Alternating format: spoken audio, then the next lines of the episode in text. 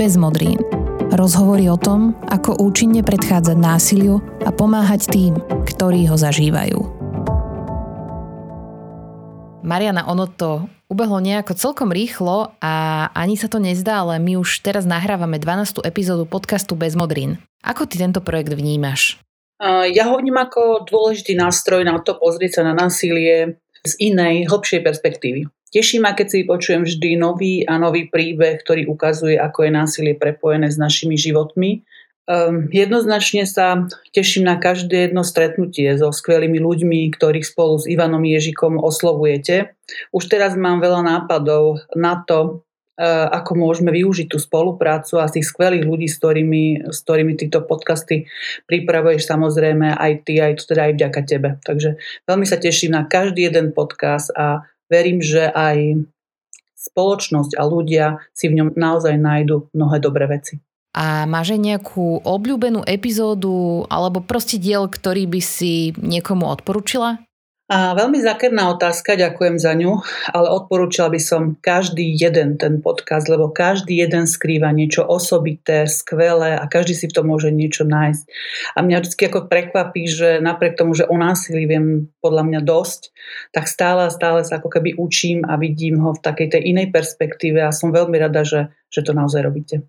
Cez letné prázdniny si aj my s podcastom dávame trošku také prázdniny, dávame si oddych a s novými epizódami sa budeme počuť opäť v septembri. Mariana, povedzme si však niečo k téme, ktorú sme si pripravili do tohto posledného vydania pred tou letnou prestávkou. No, vybrali sme tému rozvodu.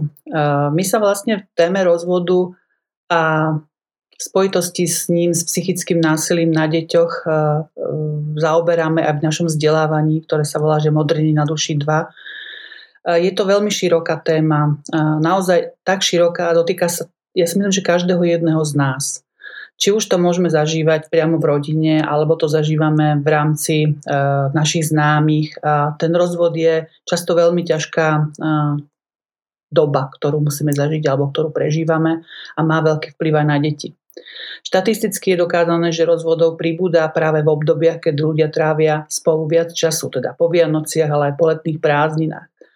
A možno, že by som do, do, podotkala aj, že sa toho týka aj obdobie lockdownu. A preto možno sme teraz vybrali túto tému, aby sme sa nad ňou zamysleli, aby sme sa zamysleli nad tým, že keď sme spolu a trávime spolu s najbližšími dlhý čas, aby sme vedeli si ho užiť a nie aby sme ho prehádali. Toto bola Mariana Kováčová, riaditeľka neziskovej organizácie Centrum Slniečko. Už o chvíľu sa spojíme s advokátom Matúšom Kanisom, s ktorým sa porozprávame o priebehu rozvodového konania, povieme si, kto je kolízny opatrovník a tiež, aké najčastejšie chyby pri rozvodoch vznikajú. Prajem vám príjemné a podnetné počúvanie 12. epizódy podcastu Bez modrín. Od mikrofónu vás pozdravuje Martina Slováková. Ide to aj bez modrín www.bezmodrín.sk Vo virtuálnom štúdiu podcastu Bezmodrín už so mnou sedí advokát Matúš Kanis. Vítajte. Dobrý deň. Aké veci by rodičia pred rozvodom nemali podceniť a mali by ich e, vopred jasne a, a zrozumiteľne komunikovať svojim deťom? Tak v najlepšom prípade, ak už príde k tomu, že e, sa rodičia rozvádzajú alebo rozchádzajú, tak bolo by dobré s deťmi si to prejsť spoločne, aby to nehovoril, nekomunikoval jeden rodič tak a druhý inak.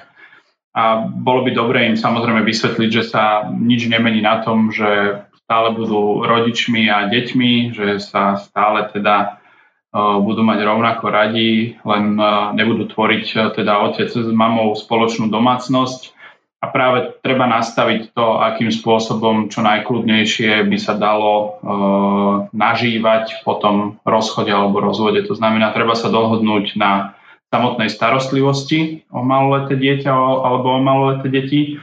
To znamená, či dieťa, dieťa alebo deti budú či už rodičovskou dohodou alebo autoritatívnym rozhodnutím súdu zverené do výlučnej starostlivosti niektorého z rodičov alebo prípadne do striedavej osobnej starostlivosti oboch rodičov. Treba sa dohodnúť samozrejme na tom, či sa bude platiť e, nejaké výživné na maloleté deti a e, pokiaľ hovoríme o e, zastupovaní, zastupovaní detí a o spravovaní ich majetku, tak toto máme vyriešené aj nálezmi ústavného súdu tak, že táto, tá, toto oprávnenie alebo tá, toto oprávnenie zostáva obidvom rodičom po rozchode alebo rozvode bez ohľadu na to, komu je zverené maloleté dieťa do starostlivosti. V rozvodovom konaní je aj funkcia kolizného opatrovníka. Kto to je? No, kolizný opatrovník eh, v zmysle eh, civilného mimosporového poriadku je eh, zástupcom maloletých detí v konaní. Pokiaľ sa bavíme o rozvodovom konaní konkrétne, tak môže byť ustanovený aj ako blízka osoba maloletého dieťaťa. Nemusí to byť v zmysle zákona len teda pracovník úradu práce sociálnych vecí a rodiny, ale samozrejme tá blízka osoba nemôže to byť otec ani mama. Musia sa obaja rodičia dohodnúť na osobe tej, e, toho kolizného opatrovníka v konaní a tá osoba by s tým musela súhlasiť, čo sa no, tieto podmienky sa myslím, že nedarí plniť e, vo veľkej väčšine prípadov. E, málo kedy sa chce niekto z rodiny miešať do takých vecí, ako je rozvod, rozchod a podobne. A navyše ešte aj tak, uh, ešte aj takým spôsobom teda, aby obaja rodičia boli s tým OK, že by mal zastupovať uh, dieťa v tom konaní. Preto um, v drvivej väčšine prípadov je teda ustanovovaný kolizný opatrovník uh, ako orgán sociálno-právnej ochrany detí, teda Úrad práce sociálnych vecí a rodiny, ktorý už si potom interne konkrétnu osobu zvolí, rozdelí podľa pracovného zaťaženia.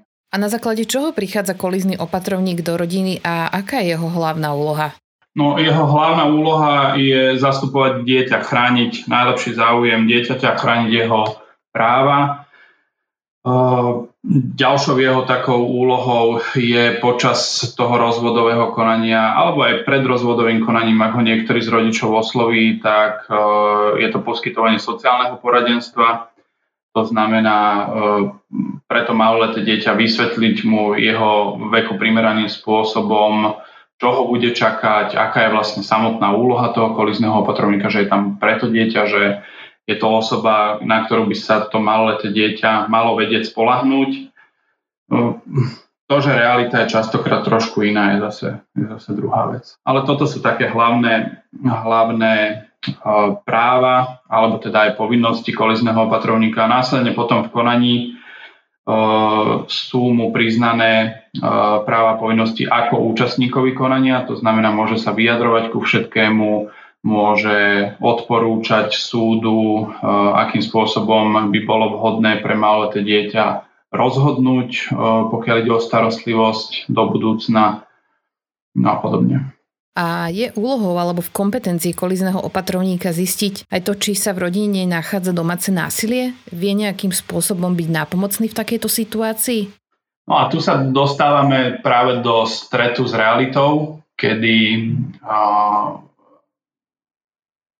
veľmi, veľmi ťažkým spôsobom sa nám e, darí vôbec presviečať kolizných opatrovníkov o tom, kolizných opatrovníkov o tom, že by sa mali zaujímať aj o e, dajme tomu históriu násilia v rodine, že by sa mali pýtať aj tých maloletých detí aj na takéto veci. E, stále sa skôr stretávame s takým tým alibizmom, že dieťa Maloleté dieťa má rado obidvoch rodičov, chce tráviť čas s obidvoma rodičmi a nerieši sa, nerieši sa tá, tá podstata toho násilia, kedy je jasné, že maloleté dieťa má rado svojich rodičov. Sú to jeho rodičia, je to, je to prirodzené. Um, avšak treba zvažovať a aj kolizný opatrovník jeho, jednou z jeho hlavných uh, úloh je chrániť ten najlepší záujem maloletého dieťaťa.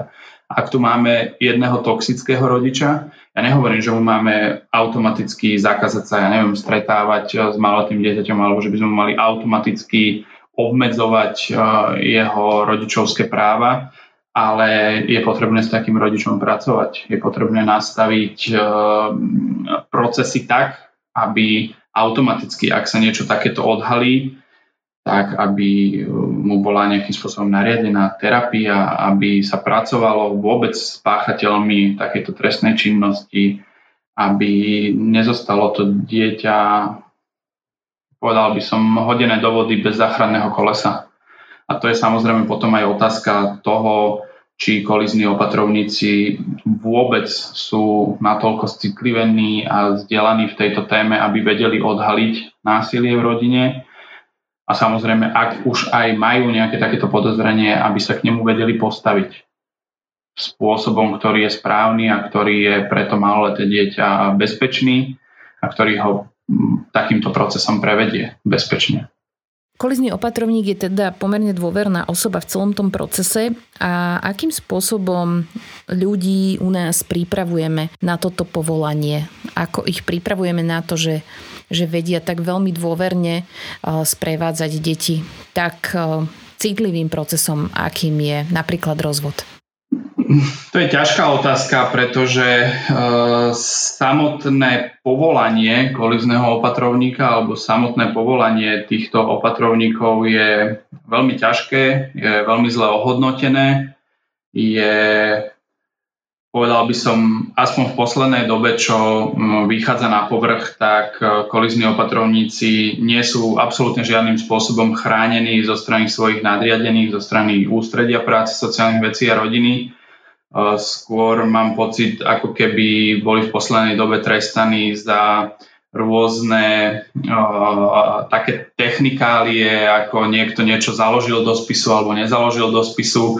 Už menej ako keby sa to ústredie práce pri kontrolách kolizných opatrovníkov zameriavalo na to, akým spôsobom ten kolizný opatrovník, kolizný opatrovník pracoval s maloletým dieťaťom a samozrejme nám do toho vstupuje to, a to je to, po čom e, všetci, ktorí sa tejto téme dlhodobo venujeme, tak to je to, po čom voláme, je práve systematické vzdelávanie. Tu nepomôže na to, aby e, človek vedel viesť rozhovor s maloletým dieťaťom, ktoré, dajme tomu, zažilo nejakú formu násilia v rodine, či už priamo, alebo bolo iba jej svetkom tak na to nepomôže ani jednodenný, ani týždenný kurz. Na to vieme z príkladov dobrej praxe, že je potrebné, aby to bolo dlhodobé, niekoľkoročné vzdelávanie a citlivovanie.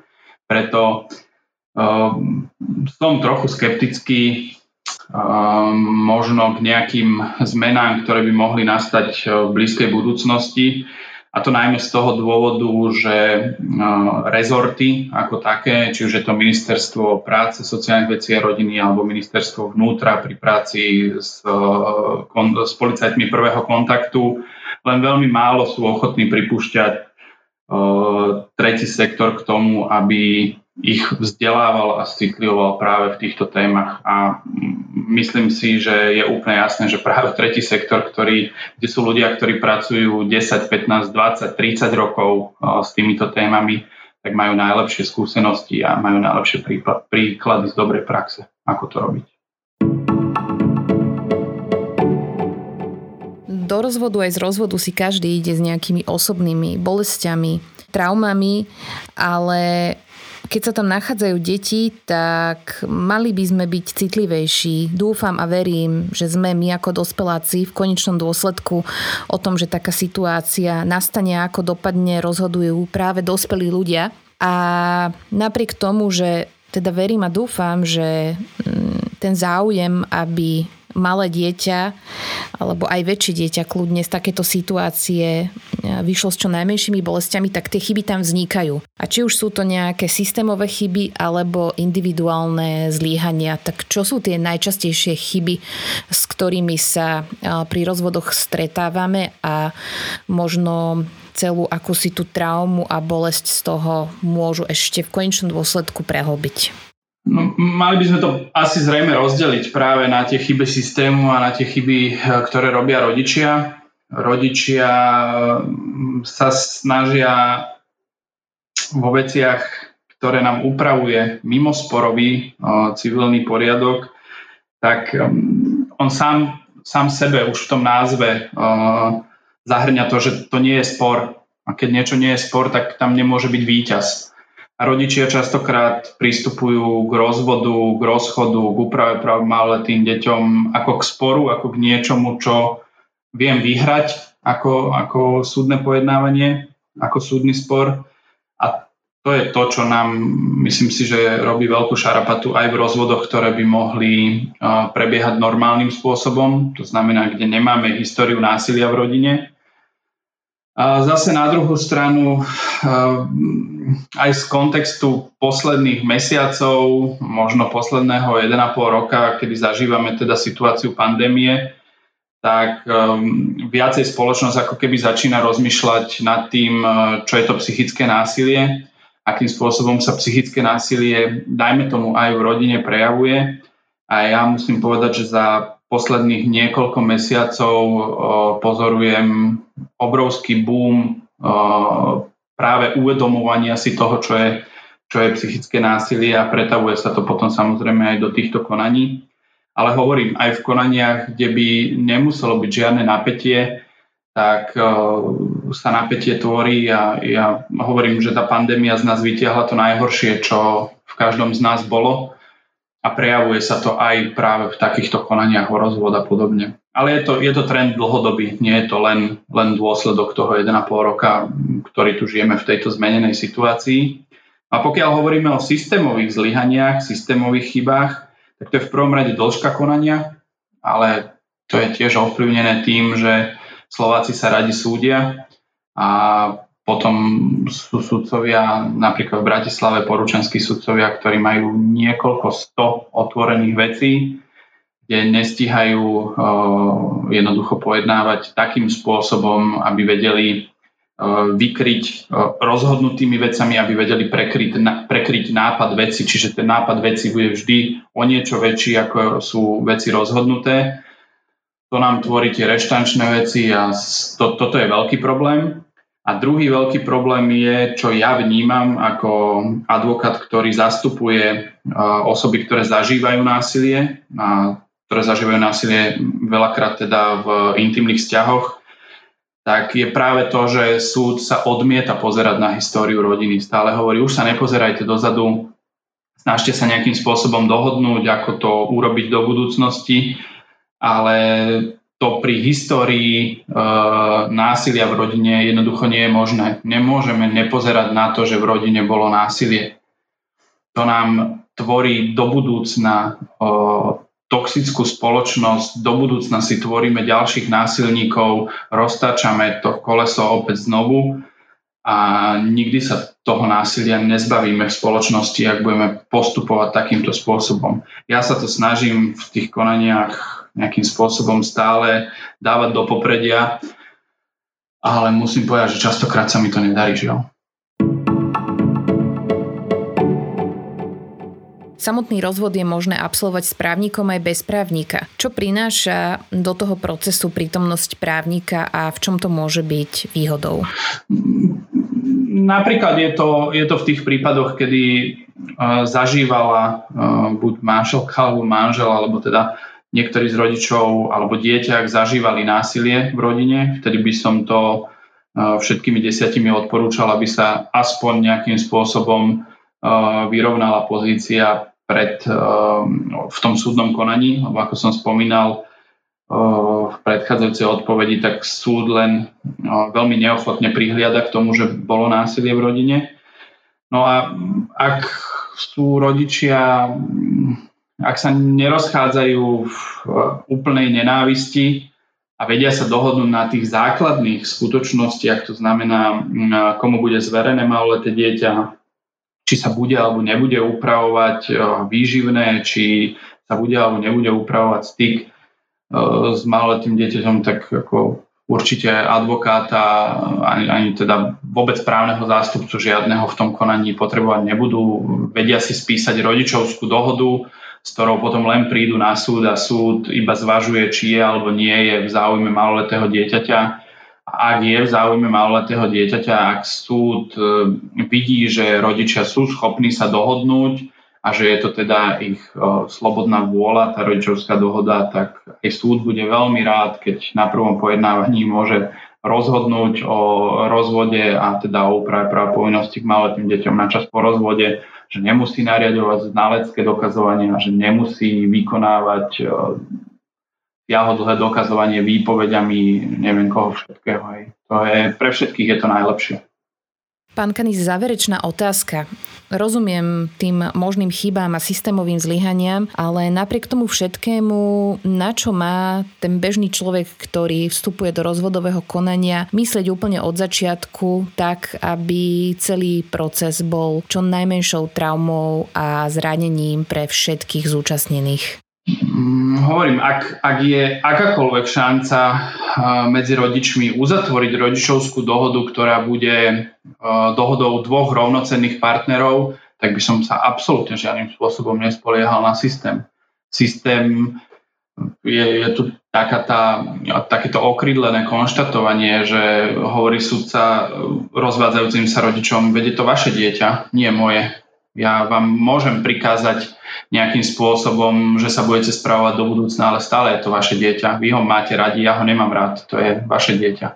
Preto ak, ak sa rodičia vedia dohodnúť a chápem, že častokrát to môže byť komplikované, možno, možno treba vyhľadať pomoc e, mediátora, treba vyhľadať kľudne pomoc advokáta len na to nejaké dohadovanie sa veľa, veľa e, poručenských advokátov, rodinných advokátov, ktorých poznám, e, tak sa snažíme uzatvoriť dohodu. Ako ak tam nie sú žiadne iné problémy, tak sa snažíme uzatvoriť dohody vždy, ak je to možné. Čiže toto je, toto je vec, na ktorú, ktorú by som určite odporučil všetkým, ktorí sú rovnocennými partnermi v manželstve, ale iba im to manželstvo nevyšlo, nevedia ďalej spolu, spolu žiť v manželstve, tak tým by som určite odporúčal sa dohodnúť. Ďakujem veľmi pekne za rozhovor. Toto bol advokát Matúš Kanis. Ďakujem. Bez modrín. Cesta z násilia existuje. Hľadáme ju spoločne v rozhovoroch so zaujímavými ľuďmi. Ide to aj bez modrín. Z virtuálneho štúdia podcastu Bez modrín som sa presunula na záhradu Centra Slniečko, kde sa porozprávam s vedúcou Centra pre deti a rodiny Denisou Vargovou. Ako vnímajú deti rozvod svojich rodičov? Rozprávali sme sa v tieni veľkého orecha a tak je možné, že miestami budete v našej nahrávke počuť trošku výraznejšie šum lístia, za čo sa vopred ospravedlňujeme. Väčšinou deti vnímajú, že v rodine sa niečo deje, že sú tam nejaké konflikty, že je situácia vyhrotenejšia, že sa tí rodičia menej zdržiavajú, niektorí z nich teda doma, alebo niečo sa deje eh, a vnímajú to veľmi citlivo. Niekedy sa to rodičom podarí samozrejme utajiť, ale dôležité je, aby keď sa teda rozhodnú pre rozvod, aby to dieťaťu povedali oni dvaja, najlepšie spoločne a aby dieťa uistili o tom, že napriek tomu, že oni sa nezhodnú, že sú medzi nimi konflikty, že si už nerozumejú, napriek tomu je to dieťa pre nich dôležité. Dieťa má rado oboch svojich rodičov. Zo situácie, keď sa rodičia rozvádzajú, je nešťastné a nevie si predstaviť svoj život bez jedného z nich. Je neisté, zmetené, nerozumie, prečo je to tak. Aké chyby robia rodičia najčastejšie? Jeden z partnerov, to je úplne jedno, ktorý na toho druhého nadáva, uh, ponižuje ho, či už pred dieťaťom, alebo takým spôsobom, že dieťa niečo pokazí, urobí niečo zlé, tak ten rodič povie si presne ako tvoj otec, ehm, ešte k tomu nejakú hanlivú nadávku, keď využije že toto sú tie veci, ktoré dieťa zraňujú, pretože tom sa stotožňuje vlastne s tým, že keďže ten druhý rodič je akože ten zlý, tak aj on je asi zlý a, a tým pádom má mamina alebo ocina nemajú radi. Nevyužívať dieťa ako štít, nemanipulovať ho proti druhému rodičovi a veľmi ťažké je pre deti uh, vlastne rozhodnúť sa, keď im, keď im to niekto dá za úlohu, že u koho, s kým by si chcel byť a povedať to, že s kým by chcelo byť, e, je pre dieťa veľmi ťažké. Nevie si vybrať, lebo vie a niekde vo vnútri cíti, že jedného z tých rodičov zradí.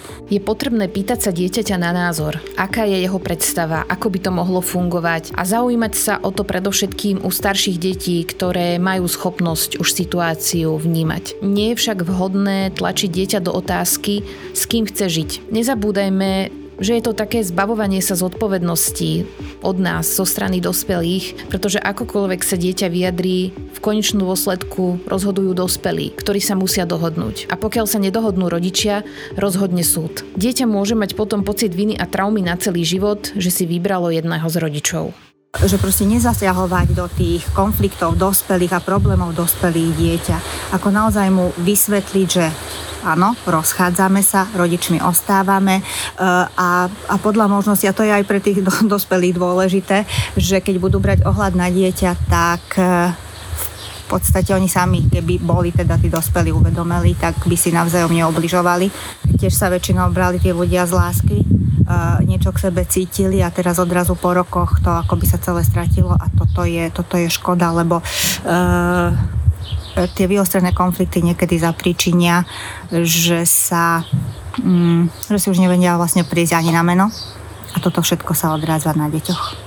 Dôležité je ešte, aby dieťa bolo uistené zo strany rodičov, že rozvod nie je jeho vina, lebo dieťa si raz, dva vysvetlí po svojom, že keď som neposlúchala, mamina bola nahnevaná, ocino sa hnevala, potom sa pohádali. Aby, aby dieťaťu vysvetlili, že ten, ten konflikt alebo teda rozvod sa týka vzťahu tých dvoch ľudí a že ono za to nemôže, nie je na vine, neurobilo žiadnu chybu a vôbec tým ono a jeho správanie nemá nič spoločné a v poslednom období je teda moderná striedavá starostlivosť, ale čo sa týka uh, striedavej starostlivosti, tak tu je dôležité si uvedomiť, že je to, nie je to vhodné pre každú rodinu. Uh, je to um, naozaj vhodné len pre tých, e, kde sa tí partnery napriek rozvodu vedia dohodnúť, vedia spolu komunikovať, e, vedia riešiť vecne problémy, nevnášajú do toho hnev, emócie a vedia sa hlavne na výchovných e, veciach dohodnúť, vedia spolupracovať, komunikovať, lebo, lebo inak vlastne pre dieťa je to ešte horšia situácia, ako keď tí rodičia žili spolu a hádali sa, lebo tie hádky a tie konflikty sa prenášajú na ňo zase v tých dvoch domácnostiach a ešte k tomu všetkému sa musí stiahovať od jedného rodiča k druhému. A konflikty neustali. A výčitky takisto nie. Toto bola Denisa Vargová, vedúca Centra pre deti a rodiny v Centre Slniečko. Ďakujeme, že počúvate podcast Bez modrín. Ak sa vám naša práca páči, budeme vďační za zdieľanie, komentár alebo odber v podcastových aplikáciách alebo na Instagrame Bez modrín. Užitočné informácie nájdete aj na webe www.bezmodrín.sk. Projekt Bezmodrín realizujeme aj vďaka podpore Active Citizens Fund Slovakia, ktorý je súčasťou finančnej pomoci Islandu, Liechtensteinska a Norska 15 členským štátom Európskej únie. Ja vám v tejto chvíli prajem pekné leto plné zážitkov a počujeme sa opäť v septembri s novými epizódami. Ide to aj bez modrín. www.bezmodrín.sk